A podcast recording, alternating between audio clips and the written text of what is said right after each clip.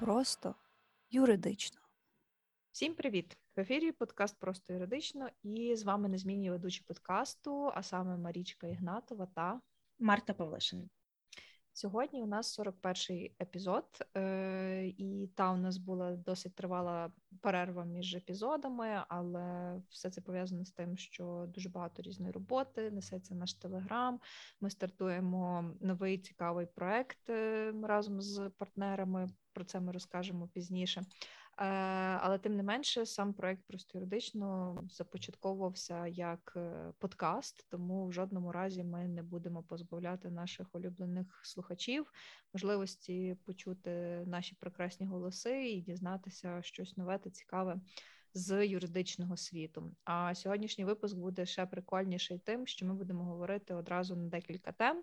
Е, вирішили спробувати такий формат, де ми з Мартою Говоримо про різні юридичні теми, які можуть е, бути там частково пов'язані між собою в режимі такого е, такої бліц розмови. Тому сподіваємось, що вам такий формат зайде, і ми зможемо ще такий записувати в подальшому.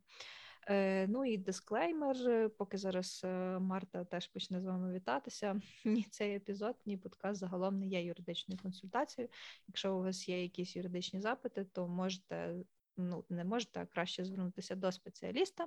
А якщо хочете звернутися до нас, то ми з радістю вам допоможемо за донат на ЗСУ або на волонтерів. В принципі, про таку ініціативу ви мали би знати, якщо ви фоловуєте нас в соцмережах. От е, і тепер Марта передаю тобі слово.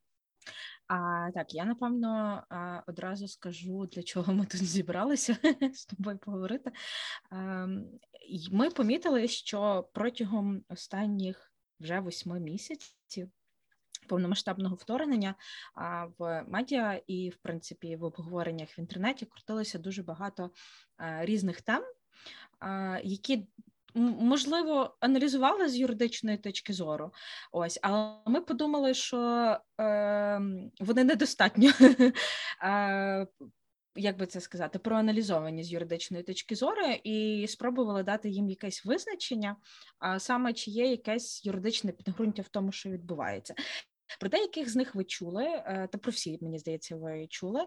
Ось, і це такі доволі хайпові теми. Ми навіть з Марічкою жартували, коли готувалися до випуску, що це випуск, в якому ми з Марічкою вирішили похайпувати. От. Але я думаю, що вам сподобається і вам дуже сильно зайде, тому що мені, наприклад, було дуже цікаво ресерчити інформацію на цей випуск і задаватися насправді питаннями, на які я думала, що я знаю відповідь, а виявилося, що а, насправді а, можливо і не знаю. От. І я думаю, що я напевно запропоную нам одразу перейти. Це насправді буде збірна солянка. Теж скажу, тут не буде якоїсь однієї теми. А ми поговоримо про цілу купу різних речей, які б там були там перший, другий, третій місяць популярні серед нас в сторіс, в Фейсбуці, в Твіттері, будь-де. От і перша дуже відома штука, меми, про яку сьогодні е, живуть по сьогоднішній день, і про яку ми поговоримо, це превентивний удар. Чи можна легально, юридично за міжнародним правом завдати превентивного удару?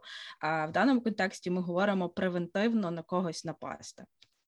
Марічка, а що ти знайшла? Так, я я насправді, е, коли ресерчила, то там одна з перших лінок в Гуглі це було посилання на одну статейку. Е, коротше, статейка, як як типу в самій статті пише з авторитетного журналу італійських єзуїтів е, Ля, Сівільта Католіка чи католіця. Перепрошую, я не дуже знаю італійську, тому читаю так, як бачу. Е, Одним словом, ем, Е, ще з часів 2003 е, року, коли е, війна штатів та союзників проти Іраку була обґрунтована як превентивна. Оці, ну типу, я не знаю, чи то саме єзуїти, але коротше, в цьому журналі вийшла редакційна стаття під назвою Ні превентивній війні. І е, якраз ну, зразу наперед скажу, що в цій е, статті відображена позиція е, католицької церкви, ну її цього там уряду чи правління, не знаю, які там як воно це там сформовано, але тим не менше. Коротше, позиція католицької церкви. І тут би мали піти зразу меби про католицьку церкву і про маленьких хлопчиків. Але але коротше, вони пишуть, що як вказує це, типу, зараз цитата, як вказує саме визначення, превентивна війна це війна з метою запобігання шкоди, яку одна держава могла би завдати іншій державі чи кільком державам шляхом позбавлення її такої здатності і е, можливості. Тому превентивна війна передбачає, що одна держава збирається завдати серйозної шкоди як життю і здоров'ю людей так і інтересам іншої держави чи декількох держав, і мова йде не просто про словесні погрози, а про конкретні дії, які проводяться з метою підготовки необхідних засобів для нанесення серйозного збитку е, іншим. Таким чином, отут зараз увага максимальна превентивна війна виглядає як напад, але насправді це війна оборонна в тому сенсі, що своєчасний напад на ворожу державу захищає е, від майбутнього нападу, позбавляючи на е, позбавляючи противника такої можливості. Е, Коротше, типу, це мені все виглядає як типічна російська пропаганда. Я думаю, що вони, певно, теж прочитали цю статтю в тому журналі і такі о. От якраз це ми будемо обґрунтовувати, тому що якщо звернутися до того, що нам говорить статут ООН, е, то о, статут ООН, в принципі, ООН по-людськи не визнає взагалі превентивної війни, превентивного нападу. Вони типу пишуть, що використання військової сили допускається тільки в разі законної оборони. Тобто, всі оці розмови про те, що ми нападемо перші, щоб не напали на нас, і так далі. І так далі, це все булшіт, е, тому що в юридичному контексті це є неправильно і незаконно. Е, я зараз в мене просто в голові досі крутиться питання, як ти натрапила на цю статтю. Чу, просто чому вона тобі вибила з усього, що може попастися на цей запит? Але просто просто я вписала е, е, типу е, англійською, чи можна превентивно напасти. Боже, а, ну це це смішно, реально. Я, до речі, теж. Я, наприклад, коли ресерчила, Е, то згадуючи своє е, мутерське минуле, я одразу здивилася в статут ООН теж, бо я пам'ятала е, щось там, типу, в мене були якісь знання стосовно цього, але думаю, краще себе перевірю і. Реально там пише про те, що це можна у вигляді законної оборони тільки використовувати. От і то держава повинна а, повідомити ООН про те, що вони використовують, ну вони користуються статтею 40 якоїсь, там не пам'ятаю точно статуту ООН, а, і вони застосовують самооборону, бо на них напали. Ну, типу, це те, що в принципі до речі зробила Україна. Україна повідомила ООН, що ми зараз в статусі оборони проти. Росії перебуваємо, от і щоб ви не думали, е, до речі, що оборона передбачає в плані типу реально просто оборону.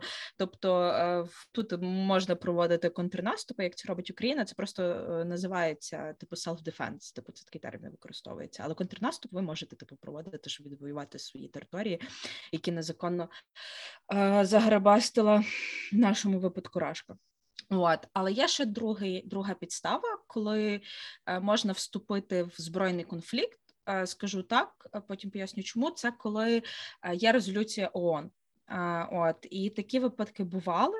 Це, наприклад, випадки втручання в арабську весну, ці революції, які відбувалися в арабських країнах, зокрема в Лівії. Коли скинули режим Каддафі і протистояли Джамахірія, це якраз цей режим Каддафі проти Е, нового протестного уряду, і цей відповідно протестний уряд підтримували, е, зокрема, штати. Е, якщо я не помиляюся, ось і вони виступали на їхній стороні, і це було в тому числі на основі резолюції ООН.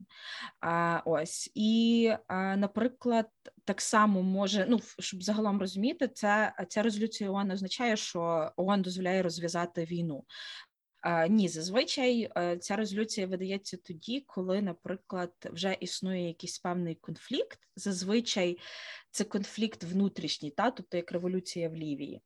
А, От і вони дозволяють е, виступити певному ну, союзникам та спільно для того, щоб захистити цивільне населення е, від е, там смертей, поранень і від жахливих наслідків, які відбуваються, особливо якщо це збройні революції, і в тому числі, наприклад, така резолюція ООН була видана щодо е, Югославії, так само, коли відбувалися югославські війни, і тут така штука, треба зрозуміти, що в принципі війна сама по собі є незаконна. Тобто та держава, яка розв'язує війну, ось вона відповідно вже є, вже вчинила міжнародний злочин. В даному випадку Рашка вже вчинила міжнародний злочин.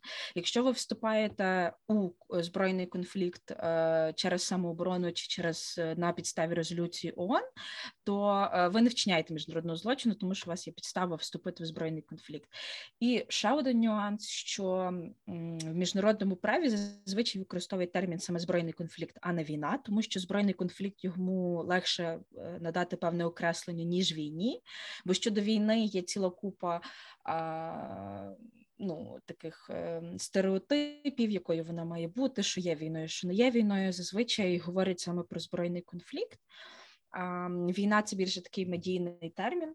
От і тому, е, якщо ви там побачите десь armed conflict, то це є насправді міжнародний термін, який застосовується до війни е, зараз е, в юристів, в юристів міжнародників.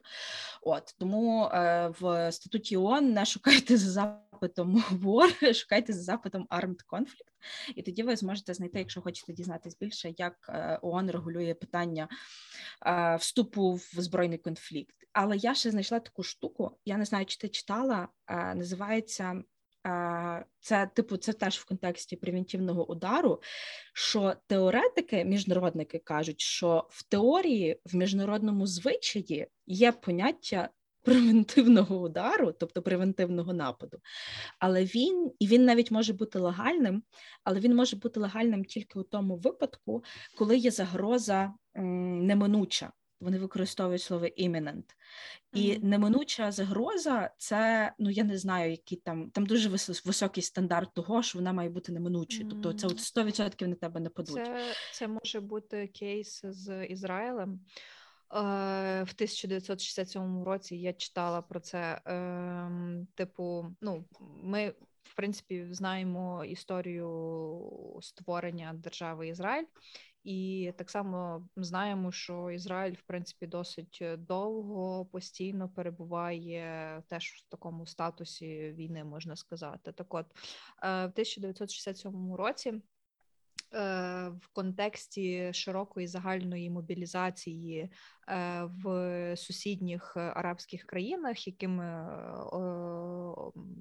оточений Ізраїль, Ізраїль напав першим. Е, чому? Тому що була оця така імінент, як ти кажеш, е, загроза, що якщо вони там всі мобілізувалися, всі одного моменту нападають на Ізраїль, то є дуже великий е, шанс, ймовірність того, що просто все повністю населення буде знищене, зачищене, і така ж держава перестане існувати. І тому вони вирішили, що треба нападати першим, поки в них там мобілізація. Ми зразу все типу міняємо хід розвитку подій. Е, мені здається, що так, але напевно, от саме в 60-х роках з Ізраїлем е, ця підстава вона напевно пройшла. Тому що зараз, якщо говорити про теперішній збройний конфлікт е, російсько-українську війну, то, наприклад, ем, з нашої сторони, ми знаємо, що Росія не перший раз проводила навчання і скупчувала свою армію на кордоні з нами. От вони це робили періодично, там в 15-му році, 18-му, тобто вони вічно проводили ці навчання, і говорити, що, от, наприклад, конкретно от ці от навчання вони будуть не навчання, а напад. Ем, нам би треба було знаєш дуже сильно постаратися. Хоча з другої сторони в нас є дані, які нам згодовували американці, що от вони точно на вас нападуть, і можливо це типу допомогло нам, щоб сказати, от, типу, що ось тут була ця неминуча неминучість. Але, наприклад, стосовно е, Лукашенка і його превентивного удара, це взагалі не тягне на неминучість, тому що Україна, як відомо, в той період часу вона скуповувалася саме оборонним озброєнням. Та ми купували якісь там протитанкові засоби, такі речі. Ми не скуповувалися наступальним взагалі. І як на мене, це доволі великий аргумент, щоб сказати, що ну, типу, для вас взагалі жодної неминучості не було, і Україна ніколи не говорила про те, що вона збирається нападати на Росію, Білорусь, відбирати їхні землі землі, все, що Україна говорила, це про свої тимчасово окуповані території, типу, і про те, що вони хочуть типу їх повернути. І наразі та це розглядалося умовним дипломатичним шляхом. Тим більше, що Перші два роки е, типу керування країною Зеленським, а взагалі в багатьох типу складалося, в тому числі в українців, враження, що ніхто типу особливо е, продовжувати конкретно збройно а не буде е, війну, та захочуть перейти, і як там він сказав, що типу где-то где-то посередині сойдемося, типу там була якась mm-hmm. така фраза лунала. Ось і це явно типу не говорила про якусь неминучість удару України в сторону Росії чи Білорусі. Це взагалі типу максимальна маячня. От так що таке собі. Україна, до речі, зі своєї сторони про якусь неминучість а, могла би говорити.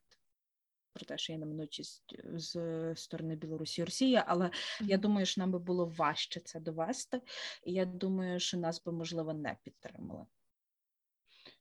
Е, Ну так, типу, цілком може бути, що у нас не було б такої підтримки, і там апелювання до того, що вон там Рашка нападала і в ну, на Чечню, і Грузія, і Сирія, типу, вся, вся по тих самих методичках.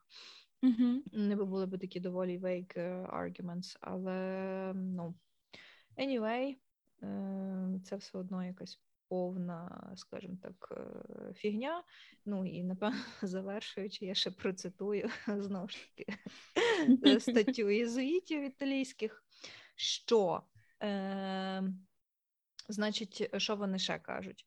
Що е, якщо би кожна країна в світі використовувала термін превентивної війни, то ми б завжди е, перебували б в статусі цієї превентивної війни.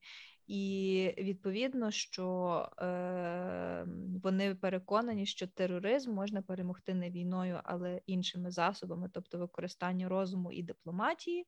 А з іншого боку, теж треба пам'ятати, що подібних катастроф для людства можна уникнути тільки молитвою і постом. От так. Все завтра неділя, треба піти до церкви. Ну, типу, ви не подумаєте, що ми тут богохульствуємо, Боже упаси. Я взагалі віруюча людина. Ну, типу, віруюча не в контексті, що прям релігійна, але віруюча. Поважаю всі ці канони. Е, Але от е, є така от теж думка і позиція, теж має право на існування. А, Так, має право на існування, як має мінімум, як джерело для мемів.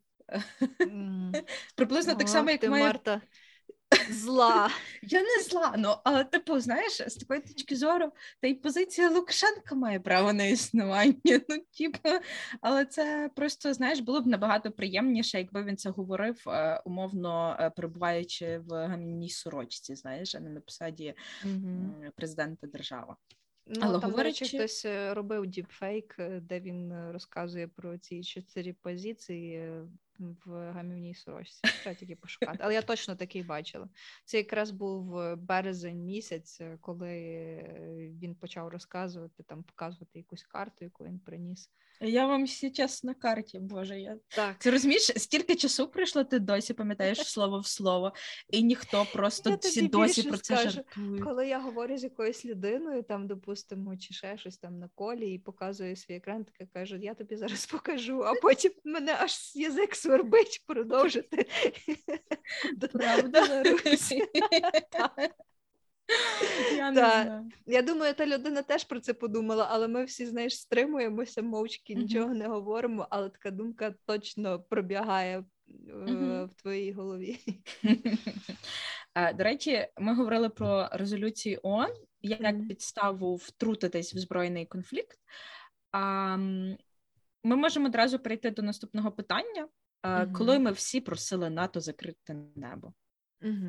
Я пам'ятаю ці тонни сторіс і тексту, де ми просто Твіти. твіти, де ми просто рвемо на свою сорочку і просимо, щоб нам закрили небо. А, До речі, небо закривали. Закривали в тому числі і з резолюціями Радбезу ООН, і без резолюції Радбезу ООН. От, і в тому числі НАТО його закривало, і в тому числі воно закривало його в тих е, збройних конфликтах, про які ми, до речі, вже говорили.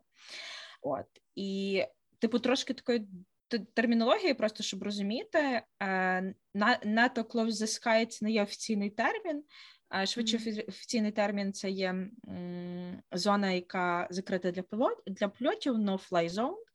От і треба розуміти, що це зазвичай термін, який е, використовують в певному контексті, тому що в різних контекстах воно може мати різне значення. Конкретно в контексті збройного конфлікту це передбачає, що е, певна територія вона є недоступною для польотів взагалі будь-яких літаків. І а, коли просять про встановлення цієї е, зони, е, яка заборонена для польотів, зокрема, як ми просили НАТО, це означало, що НАТО надає нам на свої системи умовно протиповітряної оборони. А зазвичай говорять саме про літаки. Чомусь складало враження, що це про літаки, хоча там насправді може йти мова і не тільки про літаки. Ем, це ну це взагалі і sorry, що я тебе переб'ю. Mm-hmm. Просто тут думаю, е, буде логічно зробити ставку, що закрите небо це насправді ще й технічний термін, тому що він собою знаменує е, систему багатошарової протиповітряної оборони НАТО, і оце, оце закрите типу термін закрите небо це насправді зразу кілька різних систем захисту від літаків та ракет супротивника, е, які є взаємопов'язані між собою. Найбільш популярна частина, найвідоміша частина закритого неба це є Active Layered Theater Ballistic Missile Defense. Е, це, здається, літаки, так? Е, Ну, е, та, та, це е, в першу чергу літаки, винищувачі, бомбардувальники. Зараз скажу, як вони називаються: Lockheed Martin F-35.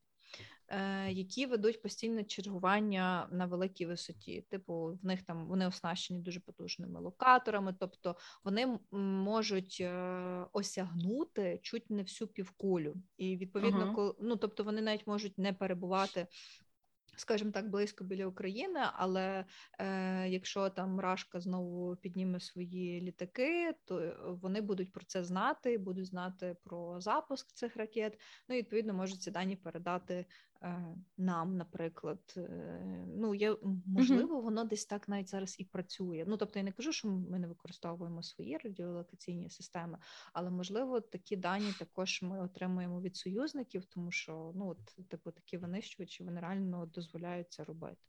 Угу. А, Ну я, наприклад, я не особливо в заглиблювалася в тому, що типу з технічної точки зору представляю ця е, mm. зона закритого неба. От я е, мені просто знаєш, типу стало цікаво, чи таке в принципі коли-небудь було, і воно насправді було. І, наприклад, е, це було в війнах в Перській затоці. Uh-huh. Коли Штати і коаліція, їх здається, було 28 держав разом зі штатами, які виступили проти Іраку, який вторгся в Кувейт. А вони встановили ось цю е, зону е, закритого неба в Іраці для того, щоб запобігти атакам е, етнічних і релігійних груп. Е, і ось тут вони це робили без е, резолюції ООН. В 92-му році, коли були війни на Балканах, то а навпаки, е, ООН винесли резолюцію. Ну треба розуміти, що коли ми говоримо про резолюції, це резолюції Ради безпеки ООН, тільки Рада безпеки ООН видає такі резолюції, mm. то вони. Ем, наприклад, заборонили не авторизовані е, воєнні польоти в боснійському повітряному просторі. От і в Лівії, коли здійснювалася так само, типу, виступали для захисту цивільного населення і виступили на стороні е, протестного уряду проти Джамахірії, то там теж Радбез ООН він е, затвердив зону відсутності польотів у 2011 році. От mm. і треба розуміти, що в Боснії в Лівії стосувалися саме сили НАТО. Тобто, що цікаво, що Сили НАТО вони можуть як самостійно прийняти рішення, та так і е, вони можуть це зробити на підставі резолюції Ради безпеки ООН. От е, і там було кілька таких операцій. Я не знаю, як вони прикладаються на українську, тому я їх не буду перечислювати. От е, в більшості це були операції на близькому сході, от де е, за відсутності е, там погодження держави, над якою закривався повітряний простір, е, НАТО закривало цей повітряний простір. От е, і тобто, ну, типу, такі випадки в історії були. От, але що цікаво, що в більшості випадків це були якісь конфлікти, е, мається на увазі та як розпад Югославії, наприклад, е, чи на Близькому Сході. От а єдиний конфлікт, де от конкретно одна держава, збройний конфлікт, де одна держава напала на другу державу і закрили небо. Це здається, саме був е, ну, типу, хіба щось хтось більше знає, бо це єдине, що я знайшла, це коли Ірак напав на Кувейт в 91-му році. Угу. Тобто, типу, знаєш, немає такого, що держави втручаються і закривають небо виключно, коли там боснійці сербами воюють, та От е, чи відбувається революція в Лівії? Типу ні, насправді типу НАТО може закрити, тобто втрутитись в збройний конфлікт, виступити на стороні однієї з держав. А в цьому випадку вони виступили там, здається, було Єгипет, Саудівська Аравія, е, ну той же Кувейт, та типу, і ще там, в тому числі європейські держави, які так само.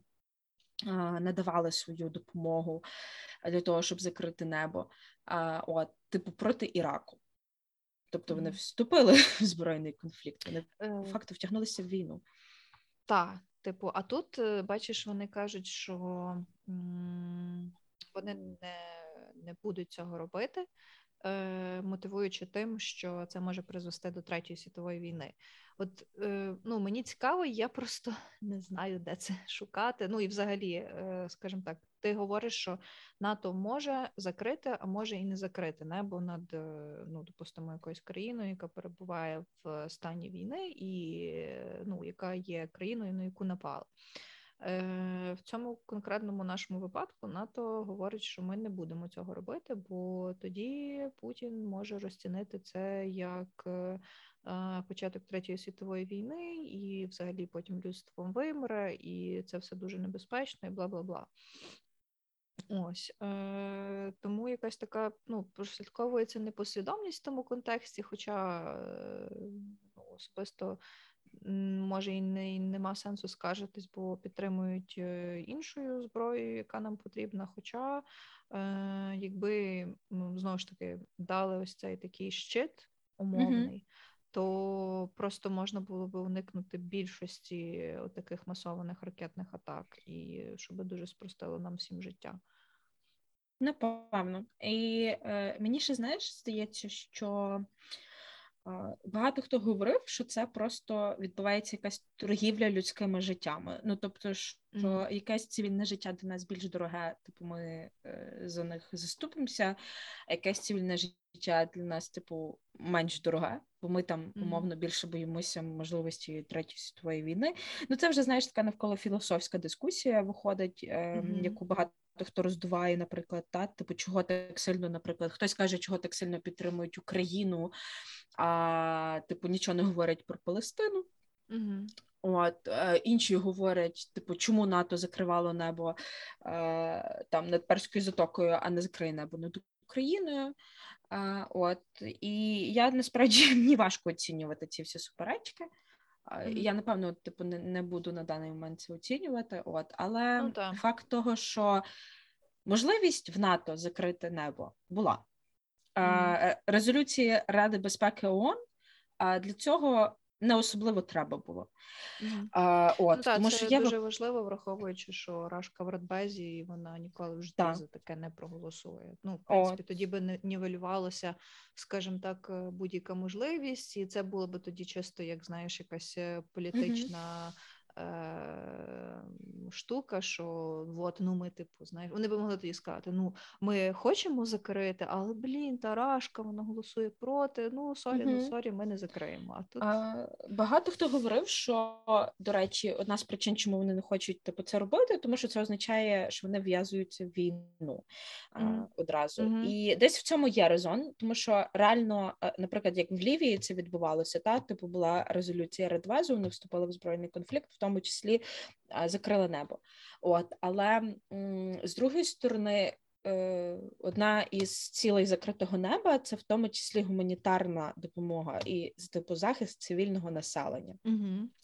І по факту, е, якщо розглянути те, що Рашка давно не цілиться по військових об'єктах, Угу. а для цього є Так. дуже багато доказів. То це ну, типу, закриття неба союзниками, в тому числі означало б е, так само ну, типу, досягнення певної гуманітарної мети, тобто типу захист цивільного населення. Мгм. тобто тут насправді мені здається, що є поле для дискусії, і його напевно типу варто лишити дипломатам і міжнародникам. От, але це така вам, ем, як би це сказати, е, їжа для роздумів. Та я ж від себе додам, мені просто здається, що нема політичної волі. Знаєш, е, з огляду на різні події, взагалі на історію, я особисто для себе прийшла до такого висновку, що на дуже багато подій має бути політична воля. І мені здається, що її просто зараз в тому немає. Ем, От стосовно іншої політичної волі, я думаю, що ми можемо перейти до наступного питання. Я пропоную зараз поговорити про те, чи чому не можна просто так взяти і йобнути ядеркою. Ем, Чому я сказала за політичну волю? Тому що я собі зразу, коли говоримо про ядерку, е, згадую Карибську кризу. І недавно я дивилася, хто хоче, можете переглянути. Типу, там напівдокументальний фільм, який називається «13 тижнів. Це власне фільм про Карибську кризу, де в таких досить деталях е, показують е, оці якраз 13 тижнів до того пікового моменту, коли вже ну от все, типу, зараз точно почнеться ядерна війна, і все, капець. І у фільмі дуже добре показують всі ці, типу, е, кулуарні, позаофіційні договорняки і розмови, в тому числі між е, урядом е, Кеннеді та е, Хрущовим. Е, ну, там не буду, ну не те, що не буду спойлерити. В принципі, ми всі знаємо, що таке Карибська криза, чим воно закінчилось. Е, Мгм. Але якщо вам цікаві власне такі деталі, і ви не хочете багато про це читати, то подивіться фільм е, «13 тижнів. Е, От, ну от, власне, типу, не було політичної волі в обох сторін вв'язуватися в ядерну війну. В той час Кеннеді показав, що в нього є яйця, а Хрущов, в принципі, не хотів війни. І, типу, забрали вони з е, Куби е, ракети. От, е, але не пройшло і 100 років, як світ зараз знову опинився на порозі можливої ядерної війни. От, Марта, як ти думаєш, не експертно, чи буде ядерна війна найближчим часом?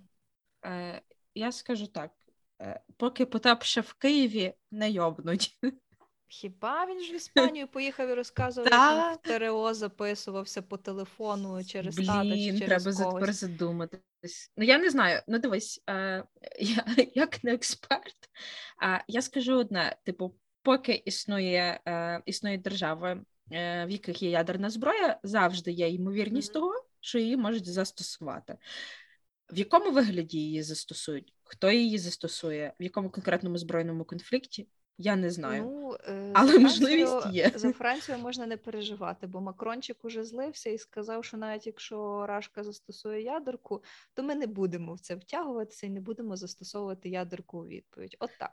Е, ну, я знаю, що, наприклад, в Штатах е, є політика того, що вони не застосовують першими, і Мгм. здається, нещодавно А вони теж сказали, що типу що вони будуть притримуватися того принципу. Вони не будуть застосовувати ядерну зброю першими.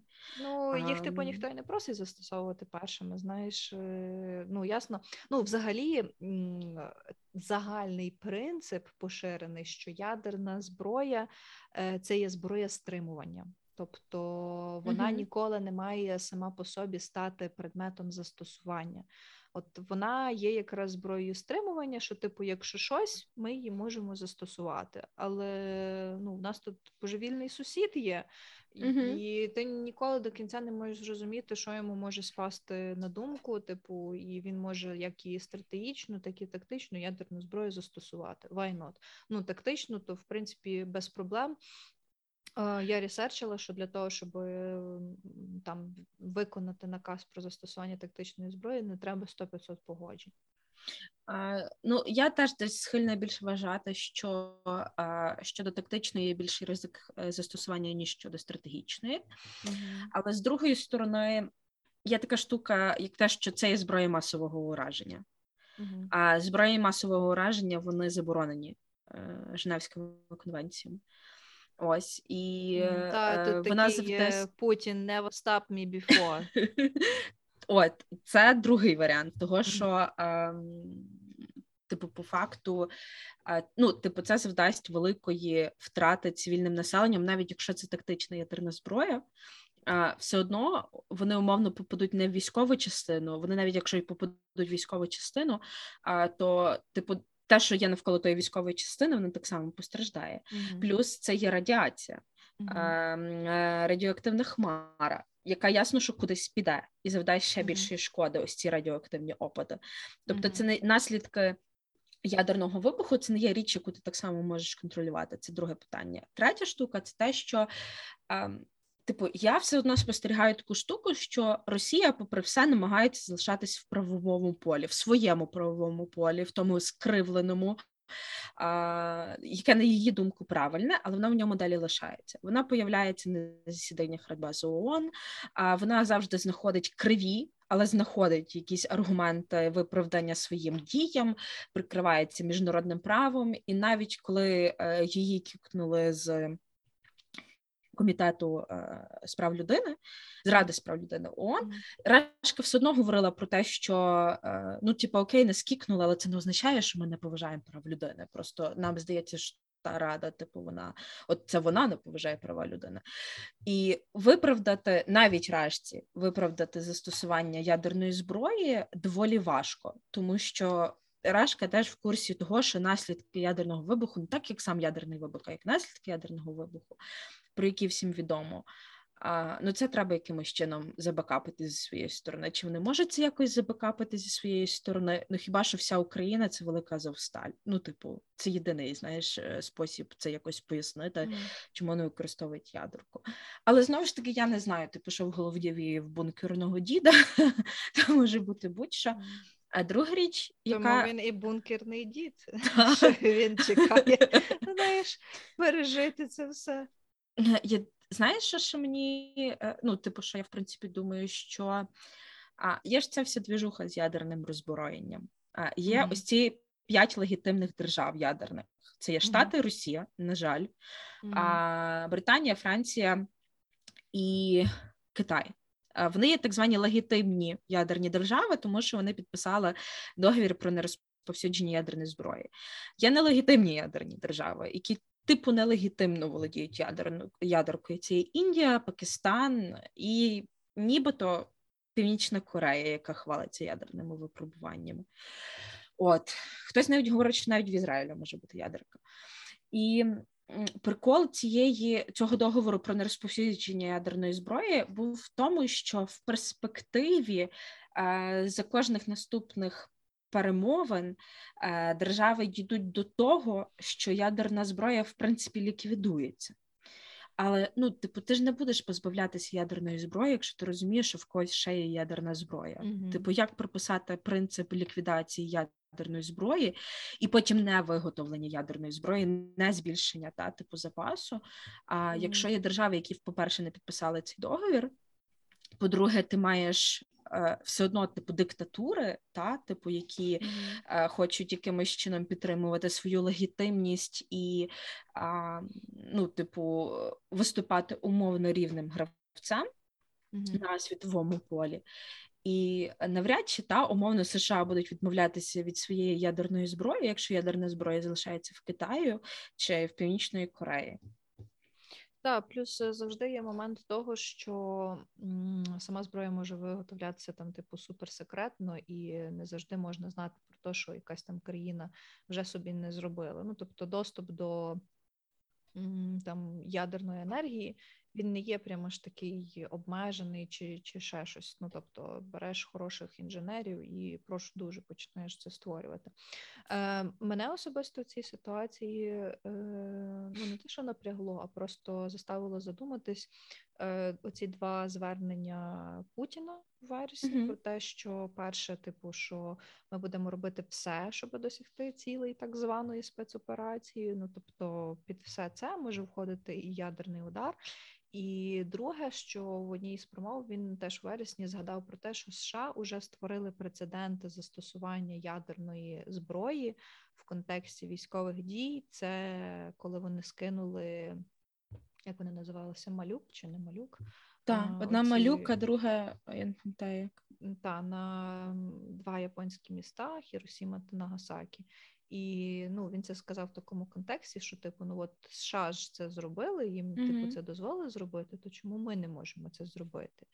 От Ну, оці лише це зробили до підписання договору про нерозповсюдження ядерної е, зброї. Та, але типу тут сам факт, що вони скинули в тому числі на мирне населення. Ну Мгм. та, типу, Японія там вимахувалась дуже сильно. А, і, типу, таким чином вони показали, що все, типу, гайс, зав'язуємо, Друга світова ну, закінчується, ви програєте, в тому числі з вашими союзниками, все, enough. І, ну, типу, то, що це було до підписання договору, там ще до створення ООН, е, воно не створить дуже якоїсь великої перешкоди Путіну. Ну, скажімо так, його ключовий меседж, мені здається, в цьому контексті полягав в наступному: перше, що США це зробили, значить, ми теж можемо це зробити. Е, І два, це меседж для його зомбіленду, що е, от подивіться, типу, це США, вони і так такі погані, а вони ще й тоді бомбили мирних людей. А зараз вони щось говорять нам е, Росії про, про те, що ми там маємо відмовлятися від ядерної зброї, скласти зброю. Ну, типу, і наступне, і наступне. Ну, мені здається, що це взагалі одна із тактик Рашки в цій війні це сильна антагонізація штатів.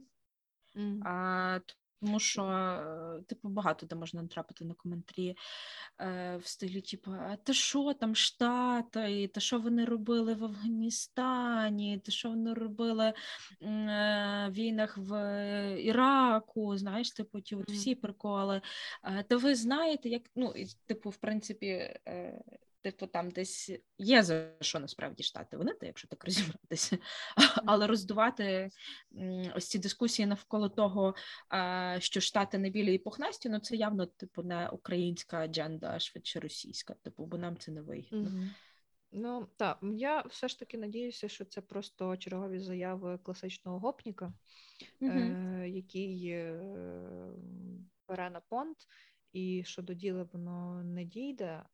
Ось, ну але, типу, як то кажуть, е, сподіватися на краще, готуватися до найгіршого. Угу.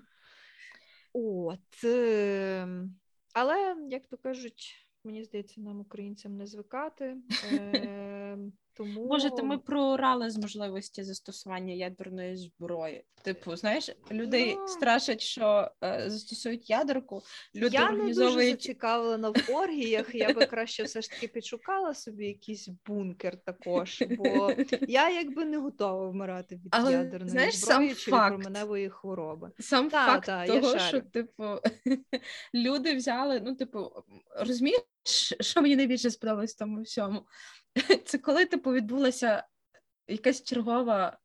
Я не пам'ятаю, що саме відбулося, але е, по інтернету розганяли ось цей скрін е, якоїсь русні з телеграму, типу, почему хохли ржуть? Типу, та, блін, а що нам ще робити, знаєш? Це, напевно, було в контексті цих е, аля референдумів. е, Та-та-та, типу, проводили. Ми їх бомбім, типу, та, ми тут можемо по них ядерну бомбу спустити, вони ржуть. Ну, типу, чого вони ржуть взагалі? Типу, та поржемо, що нам лишається робити, в принципі. Ну, та, е, хоча, ну не знаю, мені насправді не дуже смішно. Я просто коли думаю там про ядерну зброю, взагалі як це буде відбуватися, я собі згадую фільм Термінатор, е, де ось цей Скайнет, знаєш, прийшов, лупанув, і оця, що.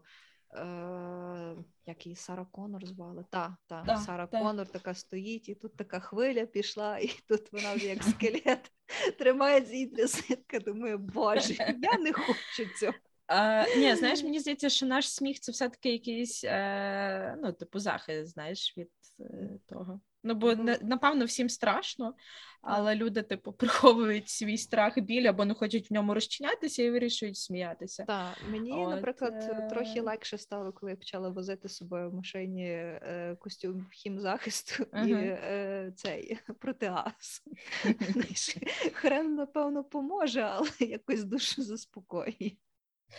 Так. Ну, е, мені сподобалось, коли мені мама, знаєш, скидає у Viber е, цей статтю про як підготуватися до ядерного вибуху, і така пише, ну тут так про всяк випадок. Мгм.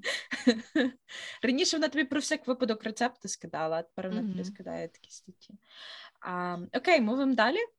Та, е, та, я пропоную залишити нашу тему затравку на кінець. У нас ще тут є поговорити про, про окупацію versus анексію. Так, і ще про кікання Рашки з ООН. мгм. Так, так, От. добре. Давай спочатку про окупацію та анексію. Окей. Е, та, знову ж таки, два терміни, які конфузять суспільство, але мають своє чітке визначення в нормативних документах.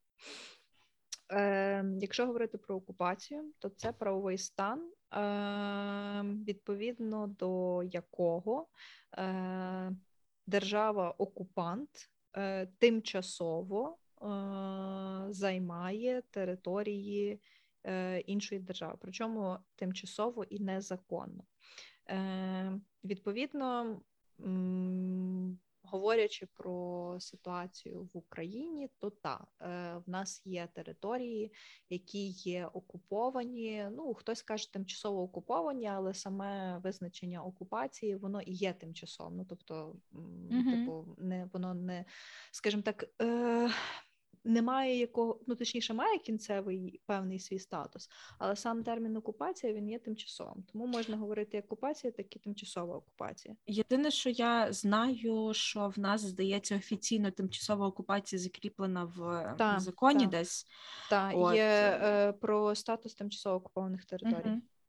Та, Так. але якщо говорити в контексті міжнародного права, то типу там просто окупація. Мгм. Е, і що важливо в контексті окупації, що е, є держава-окупант, на яку покладається цілий ряд обов'язків. Ну тобто, ти не просто прийшов і зайняв території, і все, і вас нічого не хвилює. Ні, ви маєте забезпечити повноцінний добробут е, людей, які залишилися і проживають на е, окупованих територіях. Тобто, це, що там було перекриття е, водопостачання до Криму. Чому? Тому що Рашка ж мала це забезпечити. Е, потім.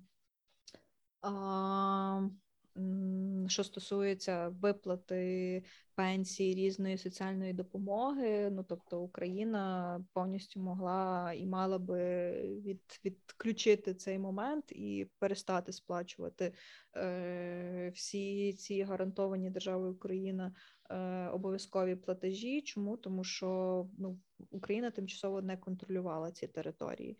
Е, ну, Типу, і так далі, і так далі. І взагалі, в контексті міжнародного права це є, це поняття є дуже важливе, тому що ну, окупація, вона, скажімо так, передувала якійсь певній незаконній діяльності, в тому числі військовій агресії, і відповідно вона покладає відповідальність та обов'язки на ту державу, яка здійснила цю окупацію. Мгм. От е, та а анексія. Анексія це теж е, поняття незаконної протиправної поведінки, що означає одностороннє проголошення однією державою свого суверенітету над територією, яка належить іншій державі. Це все оці всі псевдореферендуми, які відбулись е, спочатку в Криму, а зараз е, в вересні на території е, інших окупованих областей, частин областей. І відповідно анексія взагалі в міжнародному праві визначається як окремим видом е, міжнародного злочину агресії. Ми вже про це говорили, зокрема в нашому епізоді з Максом. Хто ще не слухав, можете послухати. Там дуже цікаві речі він розповідав. Ось і анексія це вже типу як наступна стадія після окупації, та що типу інша країна приєднує до себе окуповані mm території. Є, до речі, ем, дуже прикольна стаття, здається, на європейській правді, е, де mm-hmm. це дуже гарно пояснено. От і можна собі там детальніше прочитати, тому що знову ж таки це терміни міжнародного права. Міжнародне право трохи плутане, але десь загальна картина виглядає так, що окупація, що анексія незаконні в контексті Криму, наскільки я знаю, можна використовувати поняття незаконної анексії і тимчасово окупованої території. Е, так само, ну, коли ми говоримо от стосовно ем, ЛДНР mm-hmm. Запорізької, частини Запорізької області Херсонської області. А, ну, Ми донедавна говорили тимчасово окуповані. Після референдуму а, теоретично можна буде говорити і про незаконну анексію, бо по факту Рашка проголосила їх своєю територією одноосібно, що ніхто не визнав. А, Але ми ще наразі не використовували термін незаконна анексія в їхню сторону, оскільки я спостерігала. Із mm-hmm. принаймні того, що відбувається в медіа. Але є такий прикол, який е, може використати Рашка, зокрема на свою користь, е, сказавши, що, наприклад, в міжнародному праві, коли ми говоримо про державу, про те, як може створюватися держава, є поняття права народу на самовизначення. Mm-hmm. Тобто, умовно, народ, а якась група, вона може утворити свою державу, mm-hmm. але це настільки складний і геморойний процес, і мені здається, що не було жодного випадку, де народ типу конкретно саме народ, та mm-hmm. а, вирішував утворити, е, відділитися та утворити свою державу, е, який не закінчувався збройним конфліктом, наприклад, як відділення південного Судану.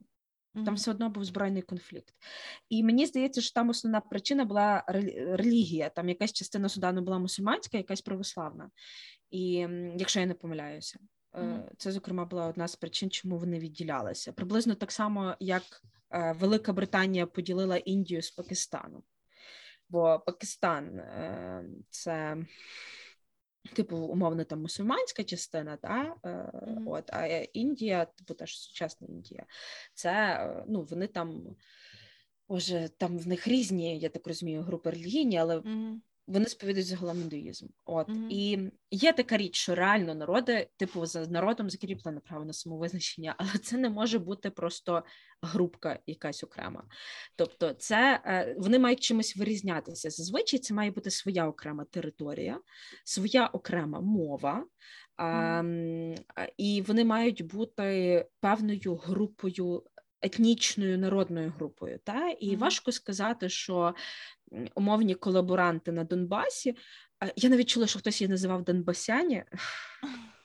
Ось що мовні донецькі та типу колаборанти, типу та частина колаборантська, а це якась окрема група. Ну, типу, е, по факту, та частина е, людей, українців, які проживають на зараз тимчасово окупованих територіях, де Рашка говорить про те, що вони ісконно рускоязичні, і Росія захищає рускоязичне населення. І вони, до речі, зараз такі рухи, як в рухи, як в Андрія Павленка. Е, от той, що з Равлівною веде ті всі mm. штуки. Бо я по-іншому, я типу, він просто настільки артистично про це говорить. Якщо ви хочете е, зрозуміти, що не ок, в принципі, з цією позицією, то можете його послухати. Він дуже прикольно про це говорить. Я десь зараз його рухи повторюю, ну ним слав. А, Прикол в тому, що це просто зросійщена частина українського населення. Mm-hmm. Оце і все. Типу, ми не можемо говорити про те, що в них є окрема територія, окрема мова, і це є окрема якась етнічна група. По факту в Україні є меншини. Меншини не можуть мати права на самовизначення, тому що в меншин є своя держава окрема. Та? Наприклад, в нас є е, угорські меншини, в нас є грецькі меншини, румунські меншини, російські меншини. Mm-hmm. І і вони мають свою е, державу, в якої є визначені кордони. І умовно, якщо є якась російська меншина е, на е, цих зараз тимчасово окупованих територіях, російська меншина має Росію. Російська меншина може собі спокійно свалити вражку. Все, питання закрите. А, Люди, які проживають на тимчасово окупованих територіях, вони є українці. Так, вони, можливо, недосконало володіють українською мовою за рахунок великої політики з російщини.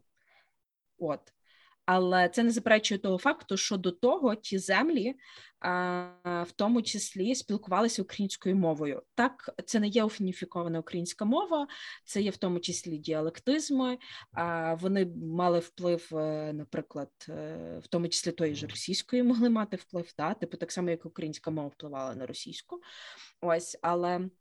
Це не є якась окрема народність, яка має право на е, самовизначення. По великому рахунку, як би це мало відбуватися? Вся Україна, тобто вся територія України, збирається на великий всеукраїнський референдум вирішувати, що вона буде робити зі своїми територіями, mm-hmm. і це так і закріплено в Конституції України. Що ви всі разом збираєтесь і вирішуєте, що там робити з територією України.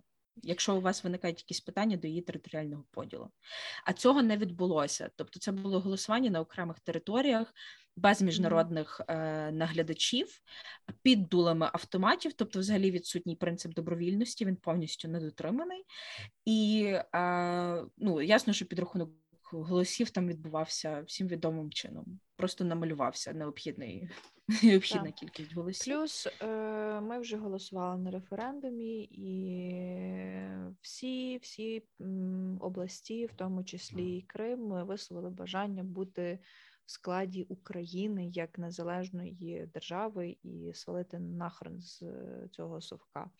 Так, а, і крім sorry, що переб'ю, і крім а, меншин, в нас є корінний народ, це і кримські татари, от які мають свою автономію зараз територіально. Я думаю, що в перспективі вона буде національно територіальна. А, Ось і а, ми зараз активно працюємо над тим, щоб е, от донести та, що е, кримські татари, вони та це є окрема група, е, мені здається, більше етнічна, мабуть. Ну, я не розбираюся в цих правильних термінах, та, але десь етнічно це є дещо окрема група від загального населення України. Але при тому всьому вони вважають себе українцями, вони вважають себе громадянами України, і вони цілком спокійно з цим можуть ну, з цим цілком спокійно живуть. І, зокрема, е, кримські татари це були саме ті люди, які виступали проти анексії Криму, проти mm-hmm. проведення незаконних референдумів, і вони бачать своє життя в Україні, е, в тому числі на Кримському півострові, на українському Кримському півострові. Mm-hmm. Так, і ще один момент, який я хочу в цьому питанні згадати, це визнання або невизнання такої анексії. Це теж дуже важливий юридичний компонент. Е, Е, і ну, взагалі невизнання анексії є фундаментом для для нашої політики і щодо Криму, і стосовно інших територій. Цей принцип означає, що ні наша держава, ні наші партнери в світі не визнають жодних наслідків е, цих дій, цієї окупації анексії, крім відповідальності держави-агресора за таке порушення міжнародного права. Оце що ну ми писали про це також в телеграмі. Е, про те, що е, Зеленський стається указом, визначив нікчемність взагалі всіх цих референдумів і Е, указів е, Путіна про е, приєднання окупованих територій до Росії, і власне нікчемність таких правочинів вона означає, що ще на етапі їх вчинення вони не мають жодних юридичних наслідків та дій. Ну тобто, якщо ви пригадуєте, хвиля також мемів і картинок е, де було написано, ну точніше, карта України, і на першій карті написано до референдумів, е, і на наступній та сама карта України е, після референдумів. Е, По факту нічого не помінялося. Рашка може собі думати, скільки хоче, що це її території, але я щось не дуже сильно бачу, щоб хтось у світі е, визнавав е, цю анексію. Ну, хіба... ЛДНР. Ну, вони Може, там нічого не можуть визнавати Сирія? абсолютно. Типу, Е. вони можуть е, максимум, що е, визначити, що на Макеївському рудничку теж була проведена спецоперація. Все. А там ще здається, ем, Сирія, походу, підтримує ті всі штуки. Ну, але Сирія це просто ручна країна е, Росії зараз, на жаль. А, і ще, здається, хтось з африканських країн. Я не пам'ятаю. Може, та сама Еритрея, яка голосувала А може, Еритрея. Ну, одним словом, Це я бачила в віті розового е, мем, бо ж е, оця остання. Е, останнє рішення ООН про засудження знову ж таки анексії, і там вже Еритрея проголосувала за засудження, і в нього типу був е, Боже. такий така сторіс про те, що походу Еритрея не розібралася спочатку, кнопку тиснути. Так, і тепер уже виправилася. Ну, до речі, в цьому контексті нарешті можна згадати, коли ми ж там кікнемо рашку з ООН. Угу. Це насправді е, пан Кислиця, це просто е, людина. е, З диплом- неймовірним почуттям дипломатичного гумору. Так. так назвала. І він просто, я не знаю, знаєш, типу, в мене є там кілька супергероїв, там умовно Мгм. залужний, а, кулеба і кислиця. Типу, я Мгм. от просто знаєш, так дивлюсь на цих людей, і я розумію, що я просто офігіваю з того, що вони роблять. Мгм. А, і кислиця один з них, тому що настільки тонко і грамотно підважувати важливі речі і доступно, щоб вони були зрозумілі, це треба ще вміти, особливо коли ти дипломат. Мгм.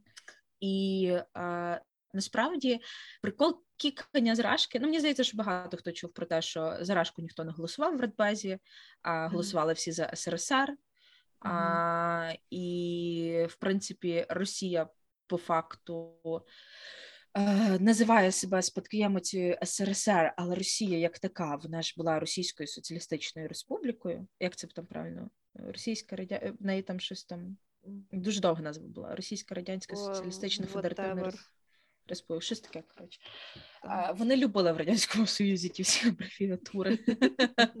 Боже. А, та, і типу, за Рашку ніхто не голосував. Типу, ось особливо його, типу, let me uh, take my glasses on. Мгм. Hmm, no hands. Знаєш, типу, Мгм. та, і реально, типу, за Рашку по факту ніхто не голосував. Всі голосували за Радянський Союз тоді. Ось. І є насправді кілька способів кікнути Рашку з е, ООН із Радбезу. Один із способів це зробити це голосуванням. Та? Тобто, це е, позба... тобто позбавити Росію е, членства в ООН Мгм. а, і чи виключити, та? Ось е, ну, типу, на підставі там тих же ж голосувань це буде доволі важко, тому що все одно кінцева інстанція буде Радбез, де Рашка має право вето. А один із способів ем, це просто визнати членство недійсним, за яке за що голосувати по факту не треба. е, Самому Радбезу, та тоді ми типу позбавимося того, що Рашка застосує вето. Е, оскільки на підставі того, що за Рашку ніхто не голосував, і Рашка, здається, не подала якихось там документів, які вона мала подати. Е, Типу, коли ти проходиш ну, формальну процедуру. Бо кажуть, Там що, наприклад, суть в тому, в тому, хто був підписантом, е, угу. власне, і серед е, підписантів-засновників була Україна, е, Білорусь. була Білорусь і був СРСР. так. А от і, наприклад, Чи там е, РСРС, ну коротше, оця та- радянська фігня.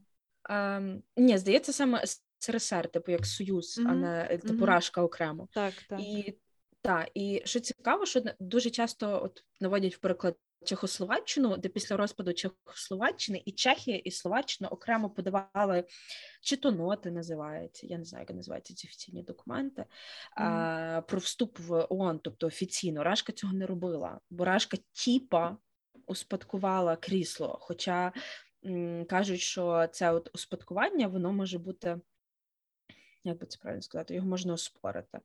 Ось, mm-hmm. тому що, наприклад, Україна, вона типу та є пряма. Е, Хотіла сказати спадкоємець, правонаступниця Української радянської соціалістичної республіки, яка за цією Українською радянською соціалістичною республікою отримує всі ті права, е, які та мала, типу її попередниця.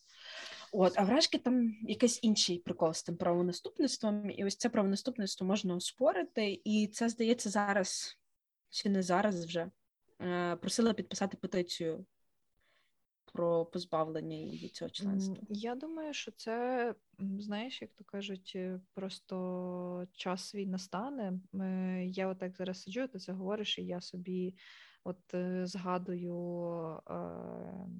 момент е, подання заявки Україною на вступ до ЄС, коли нам дали кандидата. Потім, е, коли подали заявку в НАТО, хоча ну це більше був як політичний жест, типу там не обов'язково треба подая, подавати прям прям заявку е, в НАТО. І я думаю, що це ну знову ж таки на черзі буде е, подання Україною, не знаю, клопотання чи як це назвати, про виключення Е, рашки з ООН.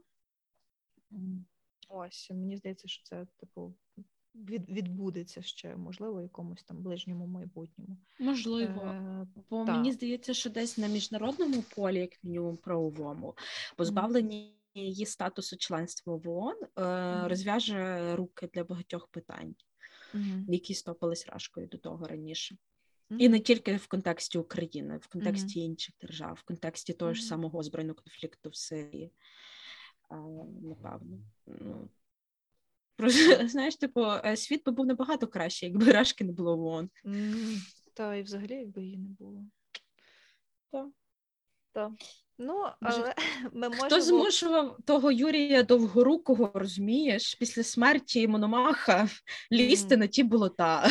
Так, тут е, Що на цю тему є прикольний е, скетч в хлопців в нашій безраші.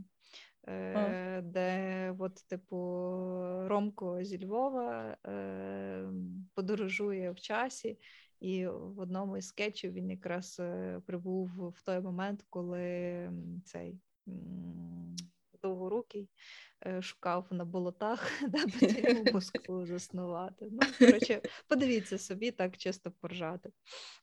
Але е, ми е, можемо думати, мріяти, але можна поговорити і про певні реальні перспективи, як пришвидшити розпад рашки і вовше всього цього дійства. А саме ми готові переходити до останнього питання в нашому випуску: чи можна легально усунути Путлера?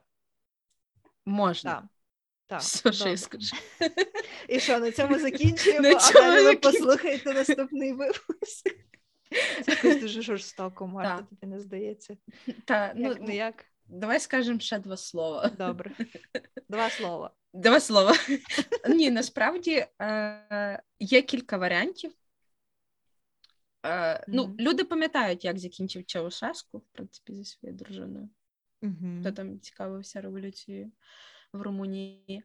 А є ще приклад Бен Ладена.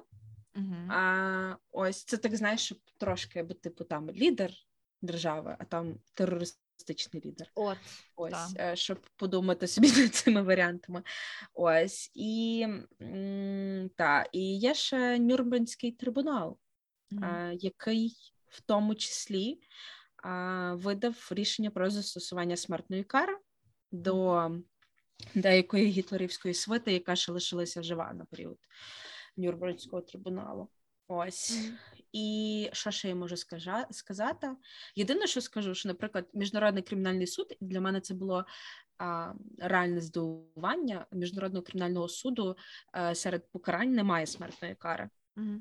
Є тільки ув'язнення до 30 років, і в супер супер виняткових випадках е, вони можуть присудити довічне. Ну, тому От. мені Варік з Бен Ладеном більше подобається. Але Мені для цього мають бути певні перед, ну, типу, певні передумови, е, ось, щоб так Мгм. зробити. Ось, е, ну, будемо дивитися, як воно насправді буде розгортатися. Плюс є ще, звичайно, варіки, що в самій Росії почнуть відбуватися певні процеси, які, за яких Путін зможе, о Боже, піти з посади, і замість нього по їхній конституції е, його пост зможе зайняти е, хто там, е, прем'єр РФ.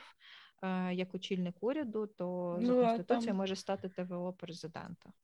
Але ну, Медведєв, це знаєш, я тобі скажу, не особливо класна заміна. Чи він не, не прем'єр? Хрен його знає, типу, як вони там помінялися. Ну, чекай, зараз я чекну заради справки. Ну, а поки ти чекаєш Хоча- заради справки, е, я скажу, що, наприклад, є ще приклад того самого Каддафі і Лівії, про яку ми сьогодні, до речі, багато говорили. От і м, та, тобто і варіанти в історії були.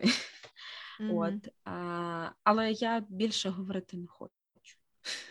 Та, Ну, в цьому випуску є-. Так, я більше говорити не хочу. Насправді, чому ми так е, з Марічкою підбираємо, що говорити зараз? Це тому, що для тих, хто дослухав до цієї частини, е, дуже вам вдячні, і ви маєте зараз е, можливість почути секретну інформацію про те, що ми з Марічкою запланували вже наступний епізод подкасту. І саме цей епізод подкасту буде присвячений тому, яким чином можна легально кікнути Путіна і як мінімум позбавити нас хоча б якоїсь частини геморою. А, навряд чи це призведе до одразу розпаду Рашки чи капітуляції Рашки в війні з нами.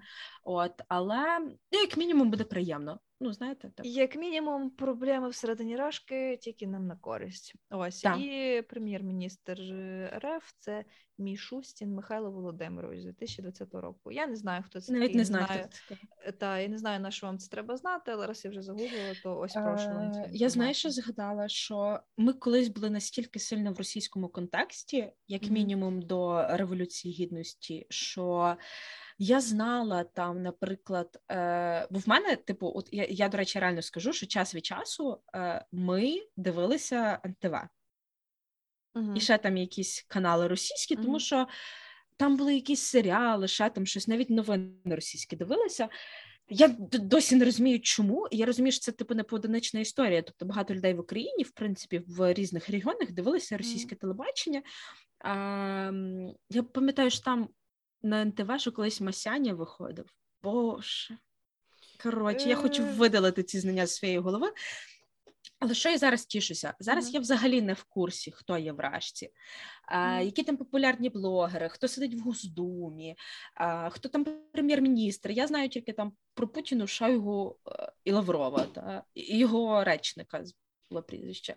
А все решта я не знаю. Але коли я була менша, я могла навіть знати, хто сидить в Госдумі. Розумієш? Я, до речі, Я- теж коли там. Я пам'ятаю, що Боже, які там мені було десь років шість, напевно. І я пам'ятаю, як ми сиділи вдома, і тато включив новини, і там все показували про Чечню. І я знала, що це типу Рашка зробила. Е, Так само у 2008 році, в серпні, теж коли Рашка напала в ну, на Грузію, то я теж це знала і розуміла, що там 2008 рік, скільки мені було років 14. Ну, в принципі, це такий вік, коли ти Мгм. взагалі не цікавишся якимись геополітичними штуками. Але я вже це знала. Так само тоді 6 років я теж це знала. Ну, я думаю, блін. Ну, коротше, всі самі кончені спогади, вони здебільшого якраз Так. із Рашкою пов'язані. Так. От. І я насправді тішуся, що типу, ми зараз відходимо великою мірою від російського контексту. Так, і Е, дай Бог, щоб вони завжди відійшли, і все, давайте вже хороших спогадів, бо, блін, замахало. Так. Ось, і на цій ноті ми завершуємо наш 41-й епізод. Так, е, дякуємо, що ви нас послухали. Я надіюсь, що вам було цікаво, або мені було супер цікаво про це все говорити. Е, Дуже в общем, мало шарю в тому, але так як ми не експерти з Мартою цьому, то вирішили собі в цьому епізоді трохи по неекспертному поговорити про це. Та підписуйтесь на наші соціальні мережі, ставте лайки, робіть репости і слідкуйте далі за нашими новинами. А послухати нас можна на Apple подкастах, Google подкастах, Кастбоксі, SoundCloud, подкастах Нове Время.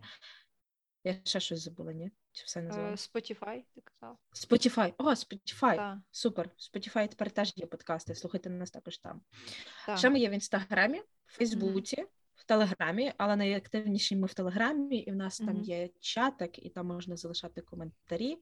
От а, тому ми вас запрошуємо е, коментувати дописи. А якщо вам щось цікаво, хотіли б дізнатись більше, ми завжди це читаємо і навіть надихаємось іноді для наступних дописів в телеграм-каналі. Так, саме так. А наразі дякуємо вам і до наступних епізодів. Всім па-па. Всім па-па і побачимось наступного. Почуємось наступного випуску. Мгм. Так, па-па.